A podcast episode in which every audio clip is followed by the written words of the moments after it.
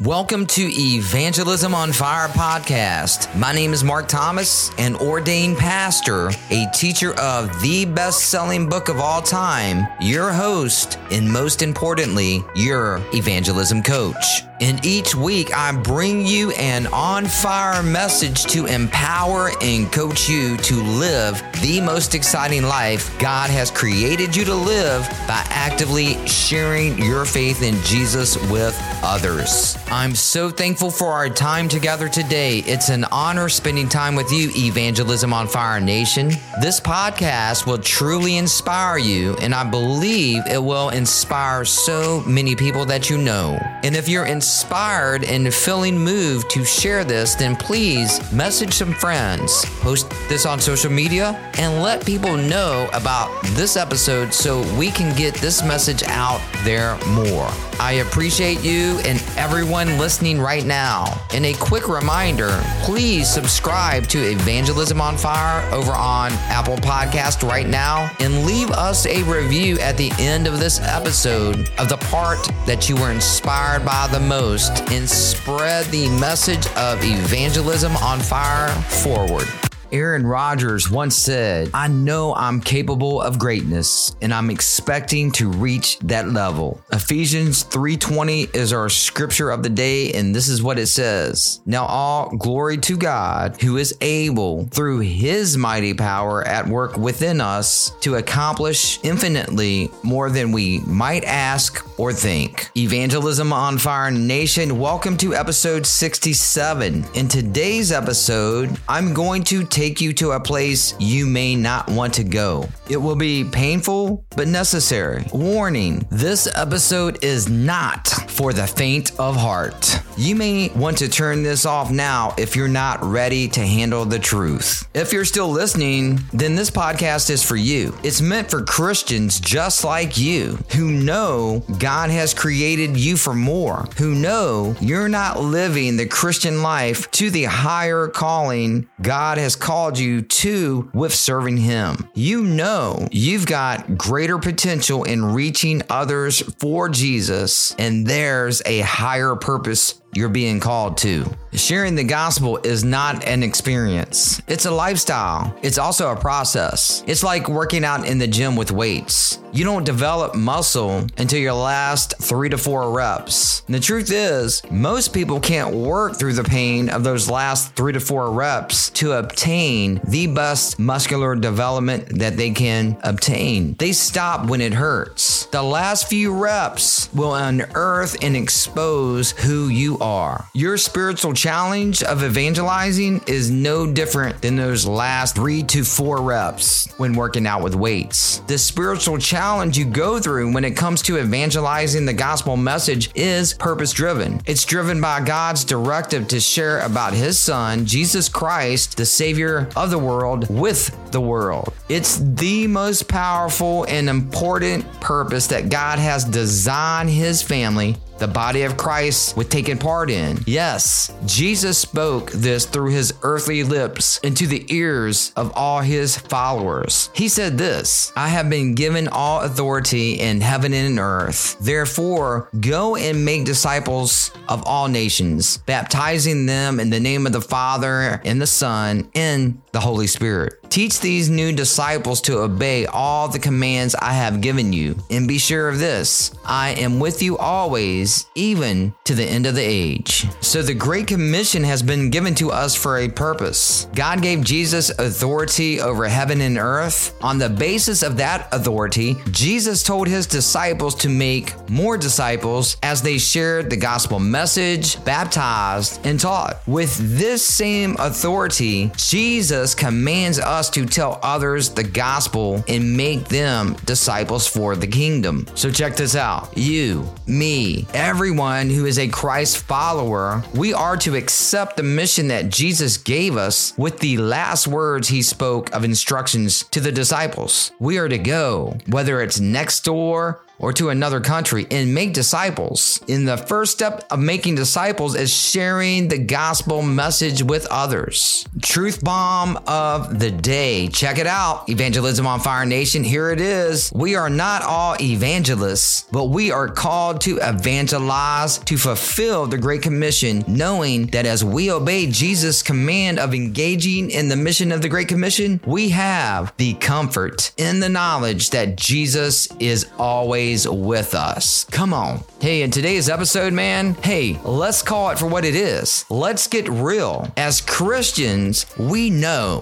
that it's our purpose and responsibility to share Jesus with others. We know that, but we don't do what we know Jesus expects us to do. Why? Because it's a process. And the first step of the process is for you today to make up your mind that you will not go your entire life without being involved in the mission of the Great Commission. You have to first decide that you're going to stop playing games and you're going to grind out the last three to four reps of your spiritual process of evangelizing Jesus and get to work preparing to share the gospel message with humanity. Today is your day to make that decision. All I'm going to do as your evangelism coach is walk you through the most important process of you taking part in evangelizing. First, you already know in your deepest heart you're meant to do this. To accomplish the mission that God has given to you, you have to control your emotions, overcome your self doubts. Know that it may be harder than what you think, but I want you to understand that you cannot fail to carry out the command given to you by your Savior. You've got to make a decision to take part in the command that Jesus has given to you. You must commit to the responsibility given to you. Yes, you're going to experience some level of suffering, some level of adversity. You're going to experience rejection. And I'm here to tell you that from the weakest to the strongest Christians listening today, you're going to feel the challenge of the command of engaging in the mission of the Great Commission. As your evangelism coach, I'm looking for those who will step up to the challenge of what Jesus commands us to do. I'm looking for those who will say, Hey, here I am send me. Hey, here I am, use me. I'm looking for the ones who will accept the responsibility that Jesus has given to his followers. If this is you, I'll coach you to the next process of the ultimate reason you should listen to the rest of this episode. The reason is found in our action step of the day. In Evangelism on Fire Nation, here's today's action step. If you're still listening, most Christians who argue for the existence of hell live least like it exists. We say we believe in this place, but we don't tell anyone about this place. We must decide to make a change today. Come on, decide yes, I'm ready to accept my calling for greatness. Again, sharing the gospel is not an experience, it's a lifestyle. It's also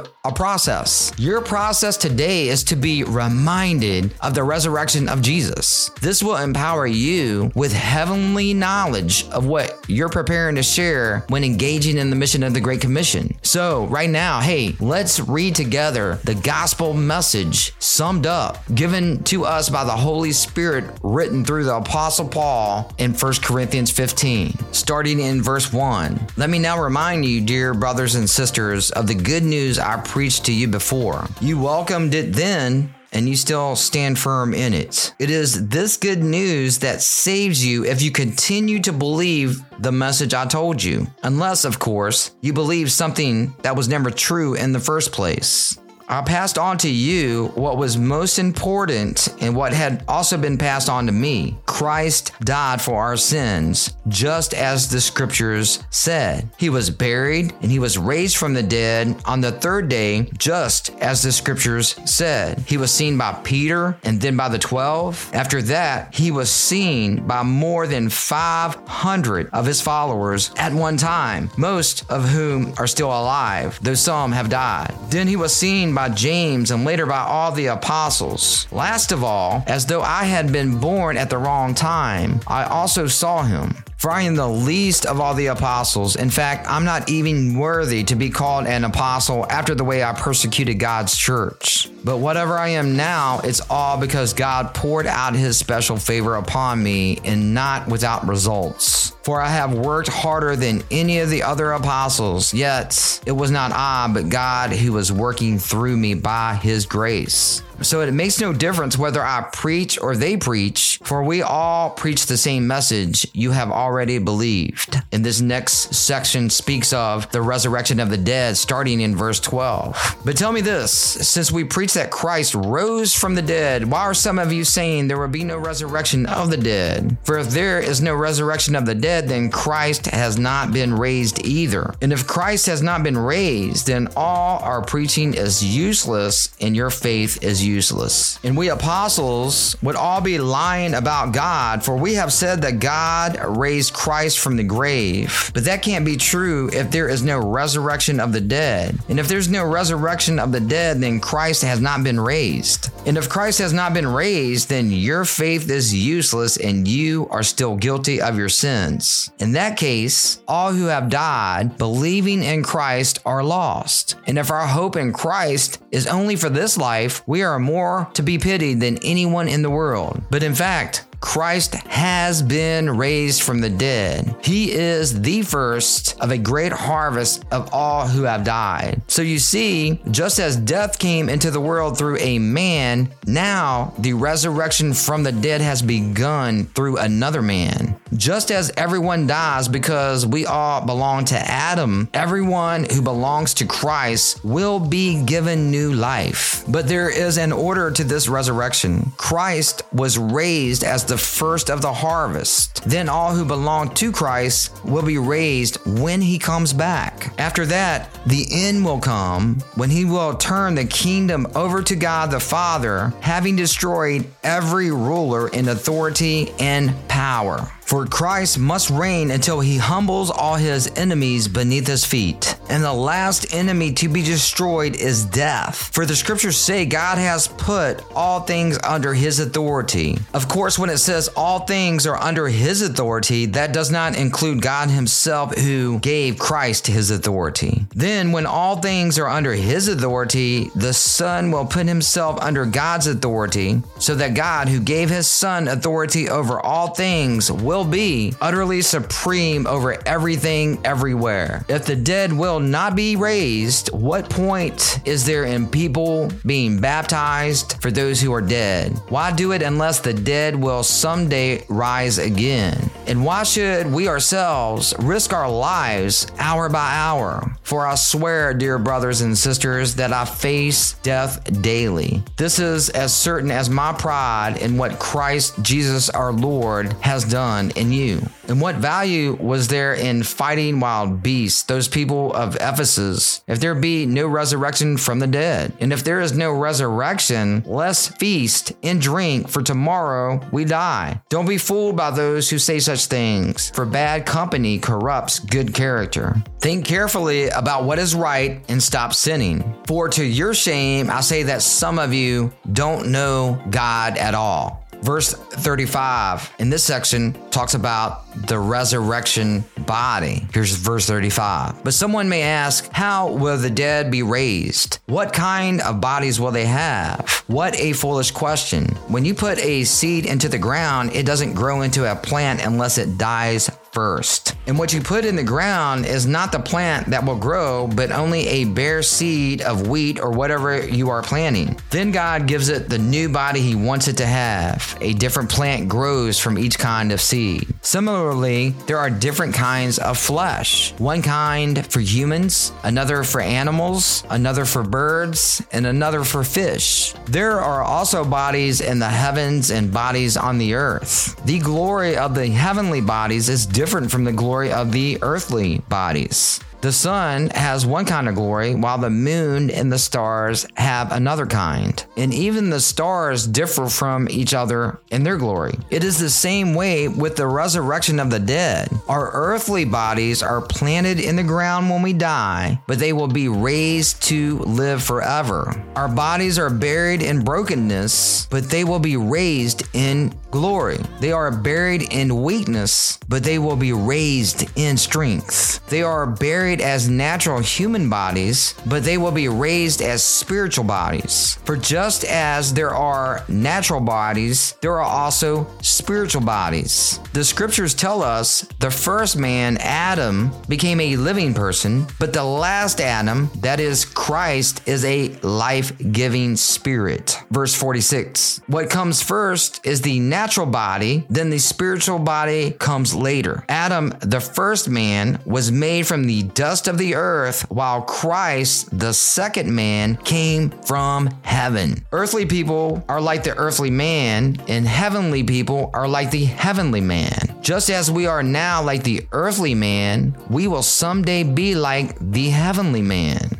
What I am saying, dear brothers and sisters, is that our physical bodies cannot inherit the kingdom of God. These dying bodies cannot inherit what will last forever. But let me reveal to you a wonderful secret. We will not all die, but we will all be transformed. It will happen in a moment in the blink of an eye when the last trumpet is blown. For when the trumpet sounds, those who have died will be raised to live forever, and we who are living will also be transformed. For our dying bodies must be transformed into bodies that will never die. Our mortal bodies must be transformed into immortal bodies. Then, when our dying bodies have been transformed into bodies that will never die, this scripture will be fulfilled. Death is swallowed up in victory. O death, where is your victory? O death, where is your sting? Verse 56 For sin is the sting that results in death, and the law gives sin its power. But thank God, He gives us victory over sin and death through our Lord Jesus Christ. In verse 48 So, my dear brothers and sisters, be strong and immovable.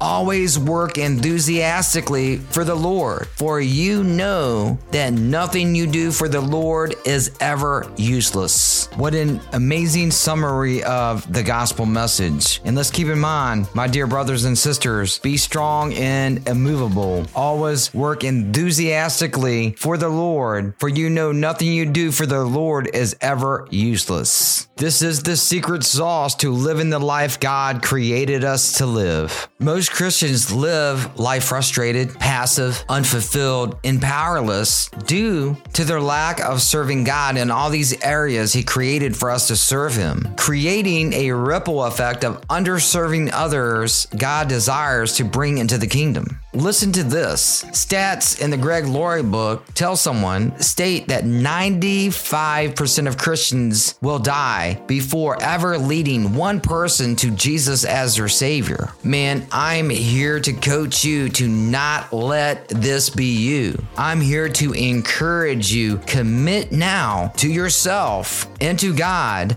to not be a Christian that will live their entire earthly life never leading someone to Jesus as their Savior. That, in my opinion, would be the ultimate tragedy in a Christian's life. Make an agreement now with yourself and with God to be in that 5% Christian group that will share the boom as a lifestyle. This is the very first step of the process of evangelizing your faith in Jesus with others. For those of you who have just made that commitment to yourself and that commitment to God, write that down on a sheet of paper, put it in the notes in your phone, place it somewhere that you'll see every single day so you can soak in that vision that you have made a commitment to not go your entire life not sharing the gospel message with people and leading at least one person to Jesus as your savior. You have just made the most exciting commitment that I believe that you can make in your life as a Christian to be used by God to bring others to him.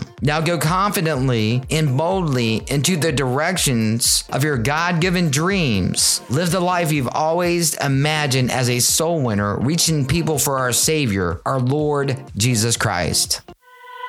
Thanks so much for your time with me today. It's been an amazing time. And thank you so much for listening. I hope you enjoyed today's episode and it inspired you on your journey of sharing your faith in Jesus with others. Make sure to check out the show notes for a description of today's show along with other details. And also make sure to share this with a friend and subscribe over on Apple Podcast as well. I really appreciate feedback, Evangelism on Fire Nation, so share a review on Apple and let me know what part of this episode resonated with you the most. And if no one has told you lately, God loves you, I love you, you matter, and you have divine purpose. Now it's time to go out there and share the boom, the gospel message with others. Make sure to join me for our next episode.